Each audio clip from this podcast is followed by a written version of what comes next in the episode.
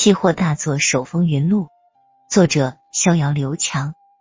第三十七节，没有什么比赔大钱更能让期货做手快速成长的了。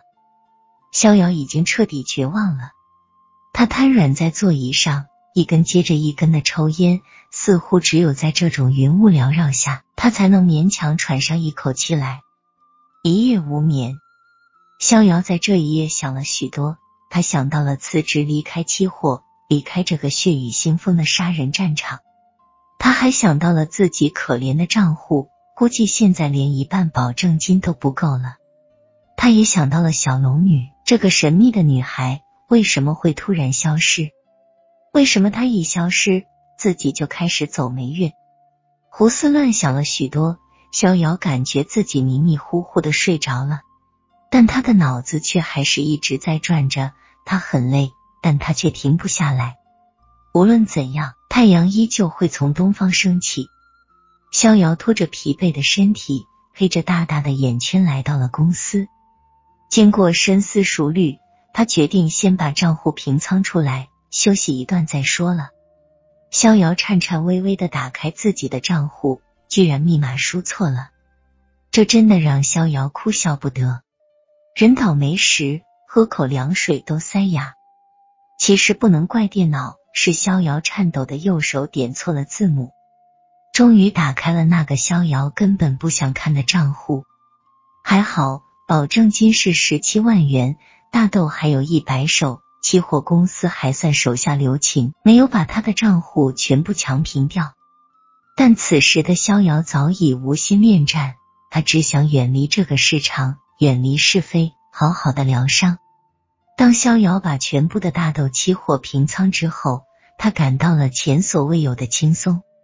虽然账户折损过半，但好在还活着。对于一个在期货市场被打败的期货做手来说，活着比任何事情都重要。逍遥把电脑关上，此后的行情和他彻底无关了，因为他已经彻底认赌服输，扫地出门。逍遥突然感到一阵阵的恶心，他看到任何和期货有关的东西都觉得恶心。他想尽快的离开公司，离开期货，好好的休息一下。逍遥准备向公司王总去请个病假，休息几天。刚走到总经理办公室，正好碰到迎面走来的王总。王总依旧是那样的满面春风。逍遥啊，太好了！我正想找你呢，来进来坐。逍遥像木头人一样坐在王总的面前，等待王总的训话。逍遥啊，你怎么了？我看你脸色不太好啊，生病了？是的，王总，我正想向您请假。我这几天总感觉不舒服，头疼，想请假回家休息几天。哦，这样啊，没关系。身体不舒服就回家休息几天。最近公司也不忙，但是我得先跟你商量个事儿，你仔细考虑一下。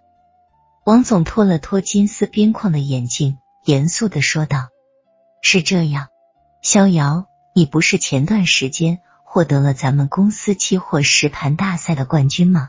这在市场里引起了不小的轰动。”经过我们总公司的一通推广宣传，现在已经有好几家国企大户想在咱们公司开户交易了。但是他们的条件只有一个，那就是需要你做他们的专职投资顾问。他们相信你的实力啊，所以公司讨论后决定成立一个专门的机构服务部，由顾总担任总经理，你担任副总经理，再给你配两个助理。由你专门负责给机构大客户提供咨询指导服务，你看如何？对你来说，这可是个大展拳脚的好机会啊！逍遥真是听得哭笑不得。如果换做一个星期以前，自信满满的他一定满口答应。但现在刚刚大败而归的自己，还有勇气去指导别人吗？逍遥犹豫了一下，他想拒绝。但他的潜意识告诉他不能拒绝，拒绝领导是公司职场中的第一大忌。王总，很感谢您的信任。我想问一下，这个机构服务部什么时候成立？在成立之前，我能先休息一下，养好身体吗？没问题，身体是第一位的。具体的成立事宜都由顾总去打理，你只要专心负责为客户做好投资建议就可以了。好了，我现在先放你一个星期的假期，好好休息一下。一个星期后回公司正式上任。祸兮福之所以，福兮祸之所伏。生活就是这样。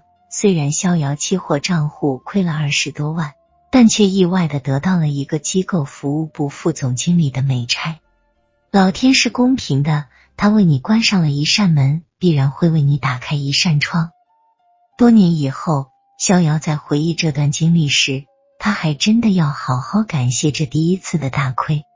对于期货做手来说，没有什么比赔大钱更能让他成长的了。